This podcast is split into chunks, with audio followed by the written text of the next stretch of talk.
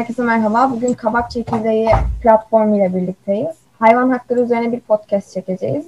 Ee, bu onların aylık konusu. Şimdi Kabak Çekirdeği platformundaki arkadaşlarımızı tanıyalım. Sonra Kabak Çekirdeği platformunu tanıyalım ve podcast'e giriş yapalım. Ayşin bizimle. E, merhaba, e, ben Ayşin ve Lisesi'nde okuyorum. E, şu anda 10. sınıfım ve Kabak Çekirdeği platformunun kurucularındanım. E, diğer üç arkadaşımla beraber. Bu kadar benimle ilgili. Ayşegül sen devam et istersen. Tabii. Ben Ayşegül. E, ve Fen Lisesi'nin 10. sınıfım. Kabak çekirdeğinde ta- e, tasarım departmanından sorumluyum. Ve İngilizce kulübünün Muhammed'le birlikte başındayız. Öyle Muhammed'le top atayım. Merhaba herkese, ben Muhammed. Kabak Şekerleri Organizasyonu'nda kurucu başkanlardanım. Eylül kendini tanıtabilir. E, merhaba, ben Eylül. E, Vefa Lisesi'nde 10. sınıfım. Ayşin ve Muhammed gibi Kabak Çekirdeği'nin kurucularındanım. E, Zeynep'le beraber kitap kulübünün başındayım. E, Beyza tanıtsın kendini. Tamamdır. Ben de Beyza. E, ben de Vefa Lisesi'nde 10. sınıfım. Kabak Çekirdeği'nde tartışma kulübünün başındayım Ayşin'le beraber. Öyle. Cemre sen tanıt. E, merhaba, ben Cemre. Ben de 10. sınıfım. Kabak Çekirdeği'nde sosyal medyayla ilgileniyorum. Güneş kaldı sanırım. Merhaba, ben Güneş Tekniker. Ben de Vefa Lisesi'nde 10. sınıfım. Yemek kulübünün başındayım Zeynep'le birlikte. Ve ben kaldım. Ben de Ceylin. Tekirdağ Belediyesi Sosyal Bilimler Lisesi'ndeyim. E, Voik Podcast ekibindeyim. Podcast üretiyorum sadece. Onun dışında bu kadar. Peki kabak çekirdeği nasıl oluştu? Bundan bahsetmek ister misiniz? Nedir? Ben bahsedeyim isterseniz. Ben bir şeyler söyleyeceğim. Ekleyecek olan varsa ekleyebilir. Aslında e, bu karantina sürecinden biraz daha sonra oluşmuş bir topluluğuz biz aslında. Ve şöyle yola çıktık birazcık. Yani çok fazla sosyal sorumlulukla ilgili bir şeyler yapan platformlar var. Tamam e, ama biz biraz da evde sıkılıyoruz ve eğlenecek bir şeyler arıyoruz. Vaktimizi verimli geçirmek istiyoruz. Çünkü lise yıllarımız evde geçiyor. Biz peki bunları neden birleştirmiyoruz dedik de aslında biraz daha böyle oluştuk. Bu şekilde. Var mı ekleyeceği bir şey olan Muhammed? Ben birkaç şey söyleyeyim organizasyon hakkında. Ayşin de dediği gibi şu an e, sosyal sorumluluk üzerine hareket eden çok fazla organizasyon var. Biz de bunlardan biriyiz. Ama bizim de Ayşin'in tekrardan belirttiği gibi asıl amacımız şu an yitip giden karantina sürecinde yıllarımızı verimli değerlendirmek. Mesela biz sadece sosyal sorumluluklar bir yere varamayacağız. İlk önce topluluk içi samimiyeti yakaladıktan sonra o insanlara belli bir amaca hizmet etmeleri için yön verebiliriz. Biz bunu sağlamaya çalışıyoruz. Bugün de sizle daha geniş kitlelere ulaşabilmek için burada yer almaktan dolayı mutluluk duyuyoruz. Teşekkür ederiz. Biz de sizinle birlikte bu çalışmayı yürüttüğümüz için gerçekten çok mutluluk duyuyoruz. O zaman podcastimize geçebiliriz. Bu podcastin konusu hayvan hakları. Öncelikle açılışı yapmak isteyen, hayvan hakları üzerine bir tanımda bulunmak isteyen arkadaşlarımızdan başlayabiliriz. Ben konuşabilirim. Hayvan hakları aslında baktığımızda e, hayvanların da bir can olduklarından dolayı onların da kendini korumaları için nasıl desem yani çok şey oldum. Hayvanların önemini onlara yapacak yani biz nasıl insansak onların da bir can olduğunu unutmayıp onların da kendilerini çünkü dile getirebilecek herhangi bir bize kendilerini ifade edebilecek bir şeyleri yok. O yüzden onları unutmayıp e, onların da toplumdaki yerini benimseyip e, onlar onlara iyi davranmamız gerektiği gibi bir şey diyebilirim. Şu an çok heyecandan biraz konuşamadım. Yani kusura bakmayın. Şöyle diyebilirim ben de. Bugün bizim hayvan haklarından bahsediyor olmamız aslında ortada bir haksızlık olduğunu da biraz e, belirtisi olabilir. Şöyle, bugün hayvan haklarına baktığınız zaman her hayvanın beslenme, barınma, iyi koşullarda büyüme ve bakım alma hakkı vardır. Bunlar hayvan haklarıdır ve e, biz insanlar aslında daha yaşanılabilir bir dünya için hayvanların varlığına muhtacız bugün. Zaten bildiğiniz üzere toplumda herhangi bir hayvan türünde bir azalma olduğu zaman çok büyük felaketler başınıza geliyor. Hastalıklar, salgınlar, mikroplar vesaire. Bu yüzden bugün hayvan haklarının önemi çok büyük. Hayvanların hislerinden de bahsedebiliriz biraz. Eylül, istersen sen bu konuda konuş biraz. Tamam. Ya şöyle benim de e, mesela kedim var ve bu yüzden hayvanların hisleri deyince açıkçası e, bir şeyler düşünüyorum yani bu konuda. Şöyle e, biz insanlar bildiğiniz üzere yani hayvanları aslında e, bir canmış gibi davranmıyoruz. Yani bunu hepimiz hemfikirizdir bence. Ve e, yani onlar hani yani konuşamadıkları için hani bazı insanlar böyle düşünüyor olabilir. Fakat e, senin de dediğin gibi Beyza e, hani mesela kedilerin öldürülmesinden sonra veba salgınının çıkması. Yani aslında biz doğada hayvanlar ve insanlar olarak he, hepimiz iç içeyiz ve e, bir türün e, azalması bir türün e, dengesizce azalması aslında her türü etkiliyor. Yani bu bitkileri de etkiliyor. Genel olarak dünyanın doğasını etkiliyor ve yani bu yüzden aslında hayvanların hisleri dedin. Yani iki tür hatta birçok tür aslında birbirimize sahip çıkmalı yani. Ve burada da e, insanların iradesi ve bilinci olduğu için, düşünebilme kapasiteleri olduğu için buradaki görev de aslında insanlara düşüyor diye düşünüyorum ben. Ve bunun için gerekli bilinç sahibi de olmamız lazım. Yani bu gerekli bilinç hani konudan çıkmış gibi olabilirim fakat gerekli bilinç en iyi şekilde eğitimle olur diye düşünüyorum ben. Peki nasıl insanları bilinçlendirebiliriz? Nasıl bir eğitimden bahsediyorsun? Çünkü okullarda bildiğim kadarıyla şu an için hayvan hakları konusunda çok eğitim olarak bir şey göremiyoruz çoğu zaman. Okul dışındaki faaliyetlerde nasıl bilinç arttırılabilir? Yani şöyle olabilir. Tabii her aile yapısı buna uygun mu bilmiyorum. Fakat böyle şeyler çocuk yaşta aslında insanlara aşılanmalı. Ee, çocuk yaşta mesela hayvan sahibi olan insanlar bu konuda tabii ki de daha bilinçli ya da hayvan sahibi olmayıp hani e, çocuk yaşta hayvanlarla iç içe olmayı ailesi tarafından aşılanmış çocuklar bu konuda tabii ki de daha bilinçli olarak büyüyorlar ve bu da açıkçası e, insanların bilinçlenmesine önemli bir rol. Yani demek istediğim e, aslında çocukken bu tarz şeyler insanlara öğretilmeli. Yani okul eğitimi bir yere kadar bence. Bazı şeyler hani okul dışında ve ailede bitiyor diye düşünüyorum. Ben bir şey ekleyebilirim bu konuda. Tabii. Ben buraya gelmeden önce Nevzat Tarhan isimli bir tane psikoloğun bir makalesini okudum.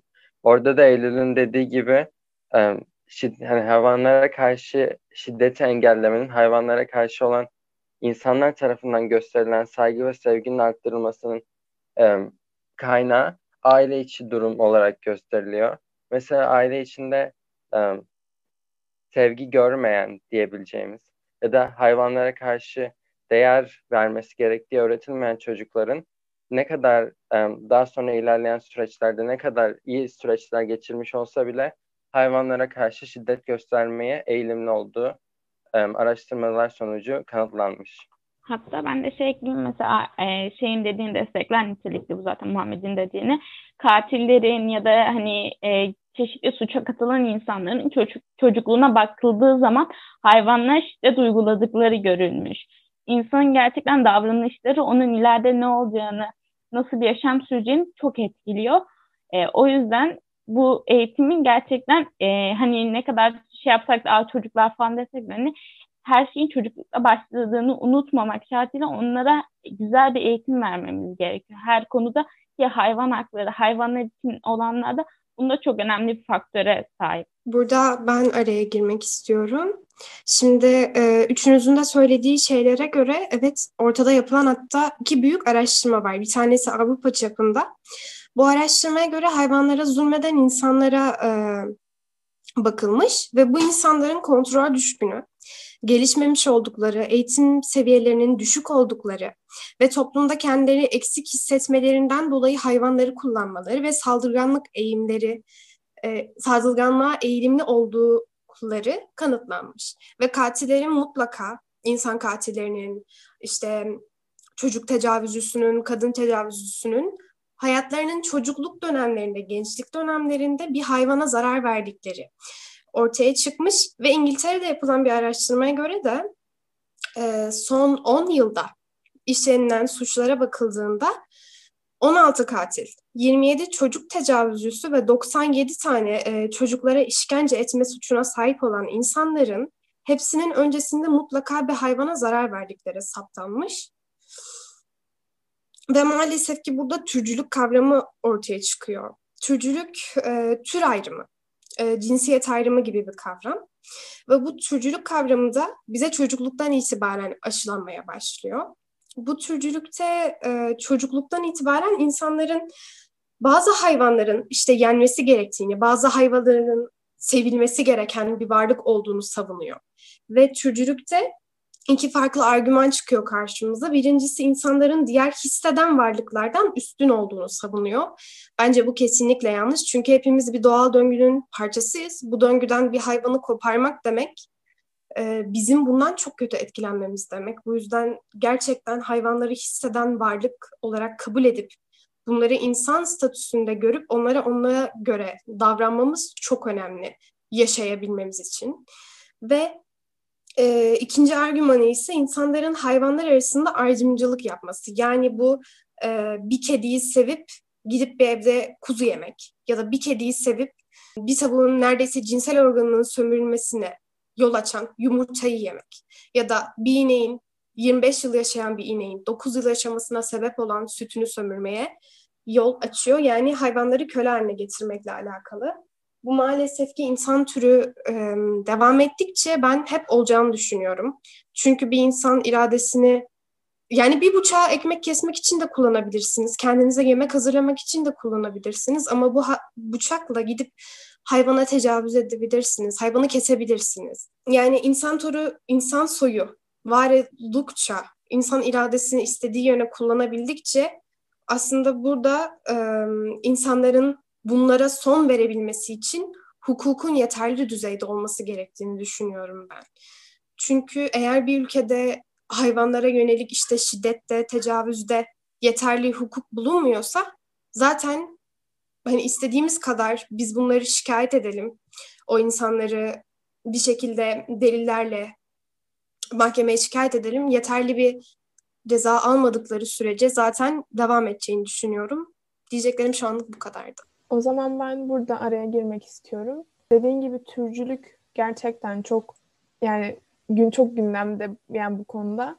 Hayvanlar yani şu anda yürürlükte olan yasa hayvanları koruma yasası biliyorsunuz yani geçtiğimiz günlerde bir yasa yürürlüğe girme konusunda hani hız kazandı. Ancak yani şu anda geçerli olan yasa bu koruma yasası ve bu yasaya göre hayvanlara yapılan kötü şeylerde yani öldürmek, tecavüz dahi en yüksek ceza para cezası yani maddi cezalar ve kesinlikle caydırıcı olduğunu düşünmüyorum. Bir de şöyle bir konu var. Eğer hani e, hayvan sahipli ise, evcil bir hayvansa, Türk Ceza Kanunu'na göre sahipli hayvan eşya statüsünde sayılıyor. Ve e, buna göre kişinin malına zarar verme suçu kapsamında ceza verilebiliyor. Hapis boyutuna gidebiliyor. Ancak hayvanlar burada eşya statüsünde olmuş oluyor. Yani bir can gözüyle bakılmıyor maalesef. Yani bu konunun kesinlikle değişmesi lazım. Onların ve e, sahipli hayvan ve sahipsiz hayvan diye ayırmamak gerektiğini düşünüyorum. Çünkü sokak hayvanları sahipsiz kategorisinde e, sayılıyor. Biliyorsunuz hani toplanabiliyor hayvanlar sahipsiz oldukları için. Sokak hani sonuçta onların evi. Yani toplam, toplanmaları ne derece doğru. Ve dediğim gibi sahip, sahipsiz, sahipsiz hayvan ayrımı kesinlikle kalkmalı. Çünkü sahipsiz hayvanlara yapılan suçlarda aynı boyutta bir ceza göremiyoruz maalesef. Yani bunun bir an önce değişmesi gerektiğini düşünüyorum. Belki bu yasayla birlikte değişir bilemiyorum. Yani temennim o yönde. Umarım ki değişir çünkü 2004'te 5199 hayvanları e, koruma kanunu kapsamınca senin de dediğin gibi yani eğer ortada bir delil varsa şahıs ancak ve ancak hani en yüksek ceza olarak para cezası alabiliyor. Ve bence bu insanlar nasıl hayvan hakları evrensel bildirgesine göre Avrupa ve Amerika ülkelerinde hayvanlar eşya statüsünde değil hisseden varlık yani neredeyse insan statüsünde olduğu için bu diğer ülkelere göre bizim ülkemizde hayvanlar eşya statüsünde zaten. Bu yüzden bizim ülkemizde bunun oranları hani hayvanlara zulüm oranı çok çok daha fazla ve anca bu hukukun üstünlüğüyle sağlanabilir. Umarım ki yeterli ve hani caydırıcı cezalar gelir bu konuda. Bu kadar da diyeceklerim. Ben de bir şey eklemek istiyorum. Zaten hani bizim şu an çok e, ön plana çıkarmak istediğimiz konu da aslında e, hayvanların koruma yasasında mesela onları bir edilgen varlık gibi hani şey yapıyoruz. Aynı Ayşegül'ün de bahsettiği gibi, Ceylin'in de bahsettiği gibi. Biz onları aslında hayvan hakları yasasını artık getirip e, etken yapıya gelmelerini istiyoruz. Onların da bir hakları olduğunu, onların sadece bizim hani böyle korunmaya çalıştığımız e, bir eşya, eşya, mal çok yani şey bir kavram oluyor aslında ama onların da etken yapıya gelmelerini, onların da kendi hakları olduğunu ve artık caydırıcı cezalarla beraber e, hayvanların da aslında toplumdaki öneminin artmasını istiyoruz. Bunun için de bir farkındalık yaratmak istiyoruz ayrıca. E, ben de şunu eklemek istiyorum. Bu bahsettiğimiz hayvan hakları yasası e, çıkarılmasına ek olarak benim fikrimce devletin e, bir önceki konuşmamda dediğim gibi çocukların hayvanları benimsemesine yönelik etkinlikler yapması gerektiğini düşünüyorum ben ve aynı şekilde ailelerin bunu yapması gerektiğini düşünüyorum. Yani 40 yaşındaki bir insan hayvan hakları yasasını gördükten sonra hayvanlara zarar vermeyi kesse kesmesindense bir çocuğun hayvanları benimseyerek büyümesinin daha e, mantıklı ve daha açık yönlü olduğunu düşünüyorum. Ve Beyza'nın da dediği gibi biz e, kendi platformumuzda aslında bu ay bir yandan bunu amaçladık. Çünkü hepimiz aslında küçük küçük çocuklarız. Yani bu yüzden de hani e, kendi yaşıtlarımıza bu küçük yaşta hayvanlara yardımı, hayvanlarla alakalı bilinci ne kadar yayabilirsek aslında o kadar daha verimli bir sonuç elde edebileceğimizi düşündük. Ben de şunu söyleyebilirim. Benimsetmek dışında aynı zamanda onların da hani canlı olduklarını ve önemli olduklarını bence insanlara öğretmeliyiz. Çünkü hani ilk başta da biriniz belirtmişti. Bunu bundan dolayı şeyler oluyor. Mesela veba tamamen kedilerin öldürülmesinden dolayı ortaya çıkmıştı. Ve insanlar hani hayvanların ekosistemde ne kadar önemli olduğunu ve onların öldürüldüğü takdirde neler olabileceğini çok da farkında değiller. Ben de bir şey söylemek istiyorum Eylül ve Güneş'in dediğinin üstüne. Kesinlikle bunun küçük yaşta insanlara e, verilebileceğini düşünüyorum. Çünkü e, mesela kendi ailemden örnek vermem gerekirse benim annem ve abimin e, yani kıl tüy tarzı şeylere alerjisi olmasına rağmen yani biz evimizde hiç hayvan beslemedik yani bunu söyleyebilirim ama ya, ki annem sadece alerji de değil yani korkuyor da hayvanlardan ama kesinlikle yani çok fazla saygı duymayı öğretti annem bize. Yani biz dışarıda bir kedi köpek gördüğümüz zaman eğer e, onun aç olduğunu düşünüyorsak kesinlikle e, evdeki yemeklerden verdik ya da mama alıp verdik. Yani bunun ben mesela alerji ya da korkma tarzı şeylerin hayvan sevgisine engel olabileceğini de düşünmüyorum. Yani ben de açıkçası hayvanlardan korkuyorum. Bizim okulumuzda da çok fazla kedi olmasına rağmen yani ben ailem tarafından bu saygıya yani bu saygı bana öğretildi ve bunun kesinlikle mümkün olabileceğini düşünüyorum. Burada Ayşin'e kesinlikle çok katılıyorum. Ee, şunu söylemek isterim ki her insanın hayvan sevecek diye bir koşulu olduğunu düşünmüyorum. Yani sevme koşulu çok ayrı ama saygı duymak çok ayrı bir e, konu. E, şöyle düşünebiliriz. Bir insan bir insana nasıl zarar verme konusunda çekiniyorsa, çünkü bunun yaptırımları çok ağır, caydırıcı. E, aynı şekilde bir can oldukları için de hayvanlara e, ceza verme konusu, e, pardon ceza diyorum kusura bakmayın yanlış dedim. E, zarar verme konusunda da çekinmeleri gerektiğini kesinlikle savunuyorum. Yani e, her insan her insanı sevmeyebilir. Her insan hayvanları da sevmeyebilir. Ama bu kesinlikle onlara zarar verme hakkını tanımaz. O yüzden insanların bunu öncelikle kavraması gerekiyor bence. Ve hani dediğiniz gibi insan e, çocuklar ailesinden gördüğünü yapar. Yani bazı yerlerde görüyoruz yok işte kuyruğuna bir şey bağlıyorlar. Yani çok kan donduran şeyler var şu an konuşmak istemediğim. Ee, yani çocukların bunu hani ailesinden ne görürse onları yaptığı için ebeveynlere burada çok büyük yük düşüyor. Yani dediğinize kesinlikle çok katılıyorum. Ee, zaten şöyle bir şey var. Ben de köpeklerden çok korkuyorum. Ama kedilere de alerjim var. Ama bu benim hayvanları sevmeme veya onlara saygı göstermeme bir engel değil. Açıkçası ben sokakta bir kediye veya bir köpeğe zarar gören bir insan gördüğümde uyarma ihtiyacı hissediyorum ve hayvanlara e, elimden geldiğince yardım etmeye çalışıyorum. Yani önemli olan hayvana karşı bir saygı beslemek. Aynı Ayşegül'ün de dediği gibi.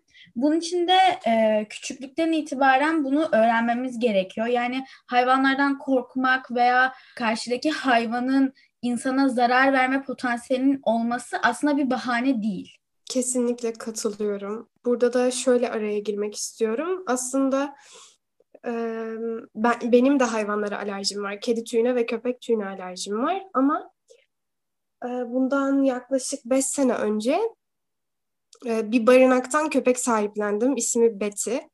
Ve ön ayakları tamamen ezilmişti. Ve maalesef ki barınaktaki kötü şartlardan dolayı çok zayıftı. Ama gerçekten e, hayvan sevgisinin hiçbir şeyde olmadığını öğrendim. Normalde hayvanlardan korkardım. Yani hayvanın yanından geçmekten bile korkuyordum normalde. Çünkü hani annemler falan da korkuyordu. Ama tamamen e, Betty'yi tanıdıklarında bu şeyleri aştılar ve bence alerji e, vesaire hayvan sevgisinin asla önüne geçemez. E, şöyle söyleyeyim bir de mesela dün gece saat 1'de sokakta bir kedinin ağladığını gördüm. Yüksek ihtimal soğuktan dolayı çünkü şu an burada kar yağıyor ve dün kar çok daha fazlaydı ve hani hava eksi derecelerde ve kedilerin o kadar dayanabilme gücü yok. Yani birkaç derece daha düşse belki sıcaklık, kedi belki ölebilir. Ve ben de bunu e, belediyeye bir e-posta, bir mail atarak bunu halletmeye çalıştım. Türk Ceza Kanunu uyarısınca bazı maddeler belirttim. O hayvana yetkililerin kesinlikle sahip çıkmaları gerektiğine dair. Ve bence bunu hakkımız da var. Eğer ortada bir haksızlık görüyorsak bir hayvana belediyenin olur, herhangi bir kurumun olur, yetersiz baktığını görüyorsak evet bu kuruma bir yazı gönderebiliriz ya da bunları savcılığa ya da karakola şikayet edebileceğimizi düşünüyorum ki böyle hakkımız da var zaten. Ve ben de e, o kedinin ağladığını söyleyip, kediyi tarif edip hatta fotoğrafını da çektim o sırada e, maile ekleyip maili gönderdim. Şu ana kadar o kedi bulundu mu, bir çalışma yapıldı mı bilmiyorum ama bana geri dönülmedi. Sadece yani bu konuda bir şeyler yapabiliriz. O kurumlara mailler atabiliriz ve ısrarcı bir şekilde atmaya devam edersek bence gerekenler yapılabilir. Parklara kedi evleri yapılabilir bu hayvanlar için. Ya da onlara mamalar alıp verebiliriz. Tabii ki de temiz şartlarda olmak kaydıyla. Diyeceklerim bu kadar şu anlık. Ben de şey eklemek istiyorum. Ee, zaten dediğin gibi aynı şekilde yapmamız gerekiyor. Güçsüz durumdaki sokaktaki e, sahipsiz diye adlandırdığımız hayvanları e, belediyenin onları alıp güçlü duruma getirdikten sonra tekrar aynı şekilde aynı e, olduğu yere koyması gerekiyor. Bu zaten belediyenin yükümlülüğü. Bundan dolayı böyle bir şey olduğu zaman böyle e, güçsüz durumdan düş, düşmüş bir hayvan gördüğünüz zaman asla kimsenin belediyeyi aramakta ya da dediğin gibi mail atmakta çekinmemesi gerekiyor. Çünkü bu onların görevi olduğu için zaten yapmak zorundalar ve hani biz böyle yaptıkça bir hayvanın iyiliğimiz dokunacak ya da ne bileyim onlarca hayvan iyiliğimiz dokunacak. Bu yüzden asla geri planda kalıp mamazlık yapmamamız gerekiyor. Ben şunu eklemek istiyorum Ceylin'in dediğine ek olarak. Ee, Ceylin hani belediyelere mail atma ve gerekli kurumlara bildirme konusunda bir şey dedi. Fakat ben bu konuda hiçbir belediyenin, hiçbir kurumun e, gereğini yaptığını düşünmüyorum ve çoğu insanın da böyle düşünmediğini biliyorum. Bu nedenle e, daha kesin ve daha hızlı bir çözüm olması amacı e, açısından hayvanların hani soğukta kalan hayvanları aç kalan hayvanlara bizim el atmamız gerektiğini düşünüyorum. Çünkü e, belediye ve kurumlar zaten bu konuda bilinçli olsalardı zaten bu konuda bir şey yapmaya istekli ve bu konuyu önemselerdi zaten e, hayvan hakları yasası geçen hafta çıkmazdı. Çok daha önceden çıkabilirdi. Ben bu konuda e, bizim bir şeyler yapmamız gerektiğini düşünüyorum. Daha kesin bir çözüm olması açısından. Evet Eylül'e bu noktada katılıyorum. O hayvanlara hani o an gördüğümüz gibi müdahale edebiliriz, yardımcı olabiliriz. Ama şöyle bir şey de söyleyeyim. Geçenlerde sitenin önünde bir köpek gördüm ve köpek titriyordu. Soğuktan değildi ama hani ya meğersem aşıdanmış ve ben belediyeyi aradım ve belediye gelene kadar başında bekledim ona su vermeye çalıştım. Bazen de maalesef, maalesef ki mümkün olmuyor ama bazı belediyeler e, hayvanlara çok duyarlı davranıyorlar. Umarım ki o yetkililerin, o tarz insanların sayısı artar. Umarım insanlar bu konuda bilinç kazanır. Ve yani Tekirdağ'daki Süleymanpaşa Belediyesi'ne baktığımızda şu ana kadar üç tane ayrı durumu şikayet ettim. Üç tane ayrı durumda belediyeye mail attım ve üçünde de yani ikisinde geri döndüler. Bir tanesi yeni oldu şahsen. Diğer belediyelerin durumunu bilmiyorum. Ama umarım olur. Ve Eylül'e katılıyorum. Evet hani belediye yardımcı olana kadar elimizden geldiğince e, o hayvana biz yardımcı olabiliriz. Kesinlikle her bir yardım yani el ele verdikçe zaten çoğalır. Hani kimse bir yardım deyip göz ardı etmemeli. Ve yani umarım e, biz gençler olarak yaptığımız bu farkındalık çalışmaları bir amaca amacımıza ulaşırız umarım yani.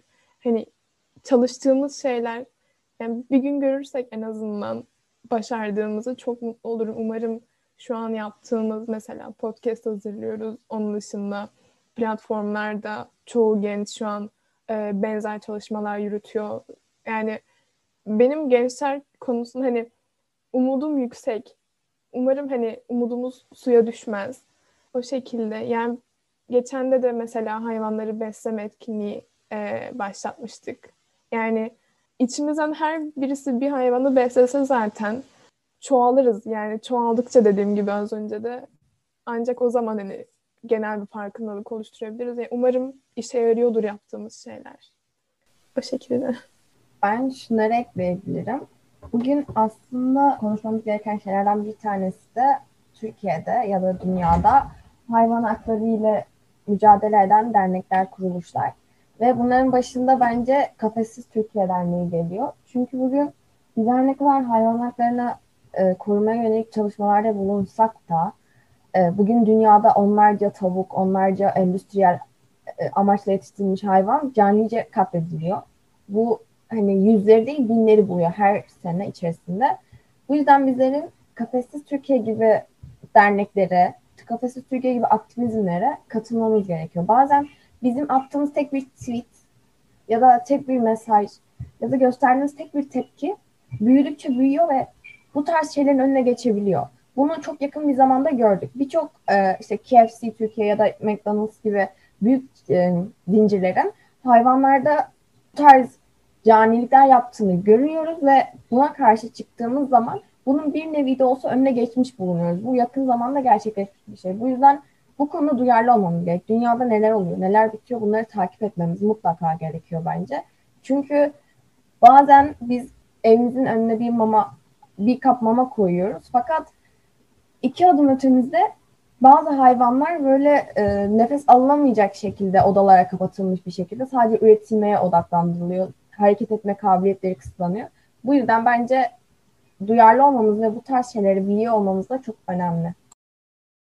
Ben biraz konuyu şu an farklı bir noktaya çekmek istiyorum. Yaptığım araştırmalara göre şu an Türkiye'de daha çok şu an hayvan haklarının, hayvan sağlığına verilen değerden bahsetmek istiyorum.